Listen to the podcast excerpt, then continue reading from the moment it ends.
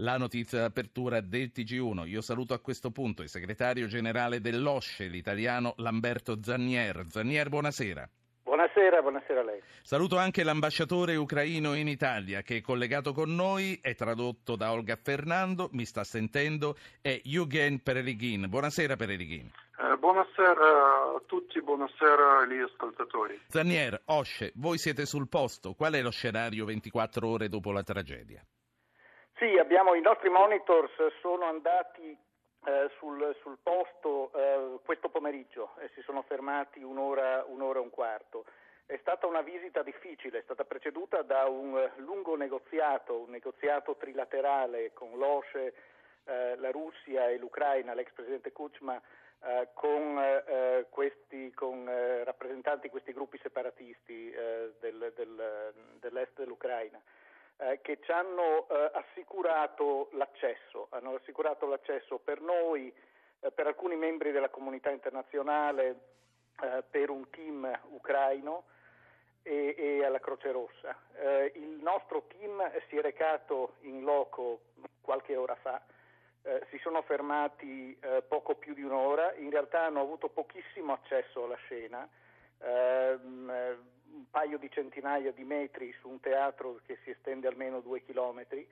Uh, l'atteggiamento di queste autorità locali l'abbiamo trovato uh, piuttosto ostile, ci sono, sono, stati anche sparati dei colpi in aria in presenza dei nostri, dei nostri monitors e, ed è stata, è stata, una mossa più di facciata che di sostanza, per cui Oggi eh, qui a Vienna il Consiglio permanente dell'OSCE con 57 Paesi membri, inclusi eh, tutti i Paesi dell'Unione Europea, la Russia, l'Ucraina, gli Stati Uniti, eh, hanno adottato una decisione dove eh, chiedono fermamente la, la, un accesso a, tutte, a, tutti i rappresentanti internazionali perché è necessaria un'indagine internazionale eh, su questo incidente quindi ci auguriamo che poi tutti cooperino. Parlava della richiesta di un'inchiesta internazionale. Sì, direi che questo è, fondamentale a questo punto, ci sono scambi di accuse, uh, un, un, fatto così tragico uh, non può essere lasciato in balia di accuse sul piano politico, sì. uh, occorre, occorre, adesso ricostruire i fatti e, e, e, capire esattamente cosa è successo. Ambasciatore Perelighin, ambasciatore ucraino in Italia, il segretario generale dell'OSCE parla di scambi di accuse. Voi da subito avete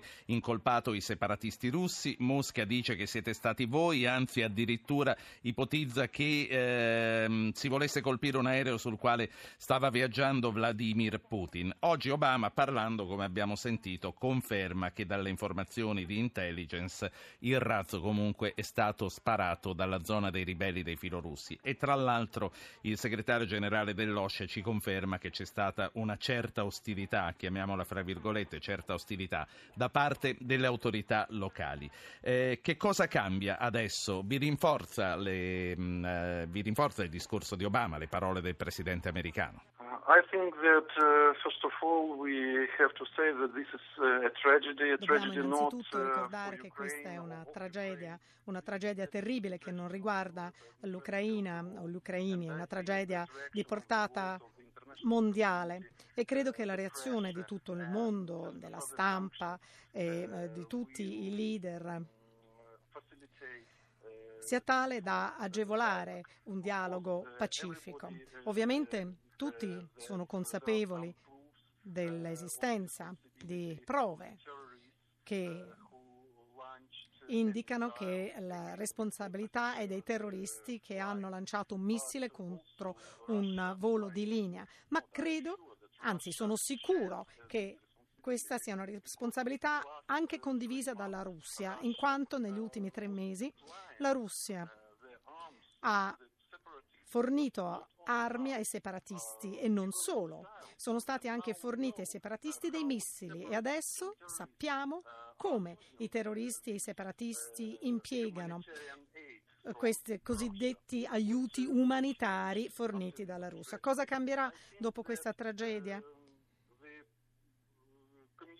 Credo che la comunità internazionale e l'atteggiamento che ha adottato nei confronti di quello che accade in Ucraina muterà completamente, in quanto il conflitto adesso è diventato di portata mondiale, non è solo un conflitto dell'Ucraina o nell'Ucraina. Oggi tutti hanno compreso che è coinvolta la Russia in quanto fornisce armi e dobbiamo quindi porre fine a questa situazione, dobbiamo eh, controllare i confini e dobbiamo garantire sì. un accesso da parte di tutti i monitor dell'OSCE affinché si possa svolgere un'indagine Zanier, Emanuele dice eh, Putin sta facendo una politica espansionistica. Vogliamo fermarlo prima che si prenda tutto?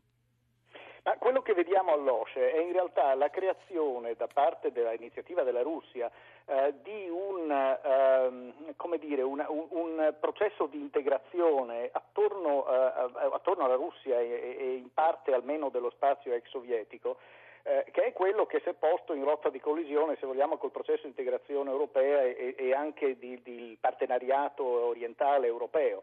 Eh, quindi sono, sono, queste le dinamiche che, eh, che, vediamo in campo e la soluzione dei problemi, le tensioni che vediamo, eh, a, a, mio giudizio, sta eh, nel, nel, quello che sarebbe eh, opportunamente ehm, necessario come, come, linea europea di cercare un partenariato strategico con la Russia. Sì. In assenza di quello ci troveremo sempre a dover gestire situazioni difficili dove ci sono linee di divisione, linee di divisione che, che corrono in posti complicati come in Ucraina, in Moldova, in Georgia, eccetera, e a dover gestire questi conflitti come, come, come sta facendo oggi Senta, la mia organizzazione. Per, per, rispondere a Piero, poi la domanda di Armando la voglio girare all'ambasciatore. Per rispondere a Piero, dice: Ma come? Sapevano, dovevano evitare quella rotta, l'hanno fatta. È verosimile, è credibile che eh, la compagnia abbia comunque voluto fare il percorso più breve per risparmiare?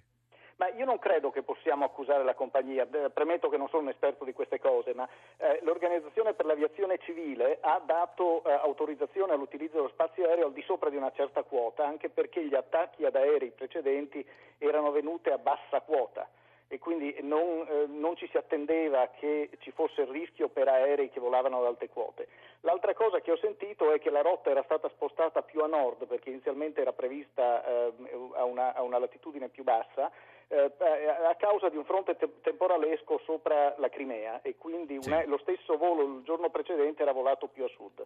Ambasciatore, eh, sì, ambasciatore Perelighin, eh, come mai lo spazio aereo era aperto? Non, non, era chiuso da mesi quello spazio aereo lì che doveva essere attraversato? Poi le voglio chiedere, per quanto ha parlato, per quanto ha chiesto Armando, eh, se lei ehm, quanto pesa insomma, l'assenza di una vera voce europea in questo periodo? I, uh don't think so that uh, we have to uh, tell about the absence of non uh, credo che si debba parlare dell'assenza di una voce europea, piuttosto dobbiamo affrontare il tema in modo diverso, dobbiamo cercare di vedere come l'Europa possa rispondere in maniera più decisa, più forte e unita. È questo il problema. Purtroppo l'Europa non parla ancora con una voce sola.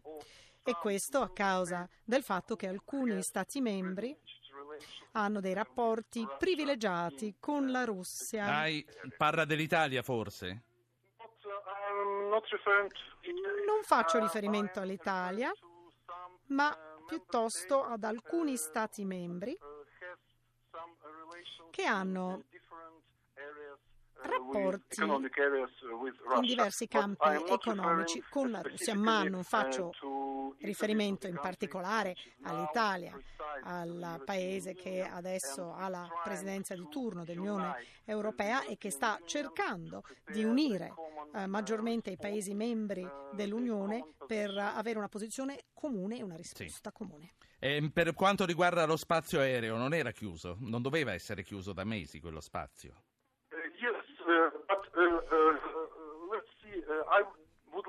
Sì, però vorrei mh, mm, sgombrare il campo di qualunque equivoco. Quando si parla adesso della situazione, dobbiamo ricordare che effettivamente c'è stata una modifica della rotta.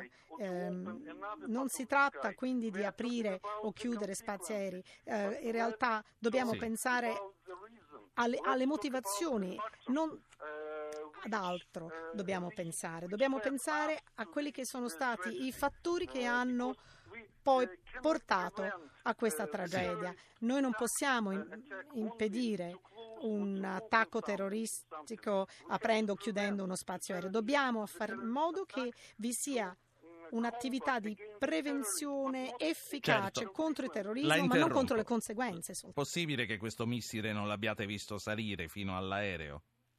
Uh, in about uh, in via di principio, quando si parla di una guerra tra due paesi, ci sono dei sistemi antimissilistici che possono garantire una protezione efficace, ma in questa situazione non possiamo avere una garanzia del 100% che un sistema antimissilistico possa avere un effetto